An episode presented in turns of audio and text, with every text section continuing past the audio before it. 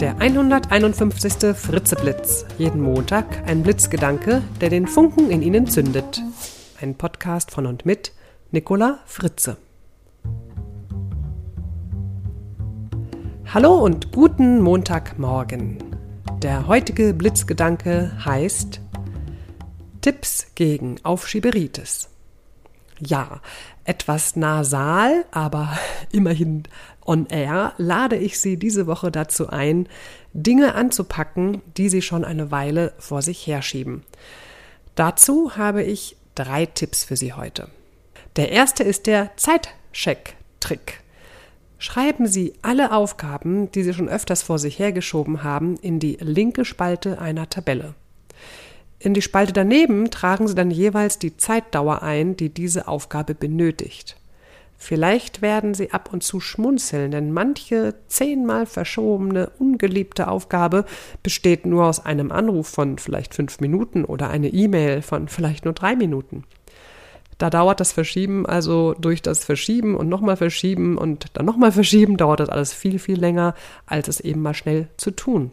Und kostet natürlich auch noch gute Laune, wenn sie es immer wieder verschieben, weil sie ja durch das Verschieben sich ja nicht wirklich gut fühlen. Schnappen Sie sich dann die Aufgabe von der Liste mit dem geringsten Zeitaufwand und erledigen Sie das heute. Morgen dann den nächsten Punkt und so weiter. Der zweite Tipp ist das Worst-Case-Szenario. Nehmen Sie sich wieder Ihre Liste mit den Dingen, die Sie immer wieder vor sich herschieben vor. Und nun überlegen Sie sich Aufgabe für Aufgabe, was passiert, wenn Sie die Aufgabe einfach streichen, also niemals erledigen. Welche Auswirkungen hätte das auf Ihr Leben? Oder auf das der anderen vielleicht? Malen Sie sich diese Auswirkungen so exakt wie möglich aus. Was ist das Schlimmste, das Allerschlimmste, was passieren kann? Und wenn Sie dann diese Auswirkungen auf jeden Fall verhindern wollen, setzen Sie sich am besten gleich ran.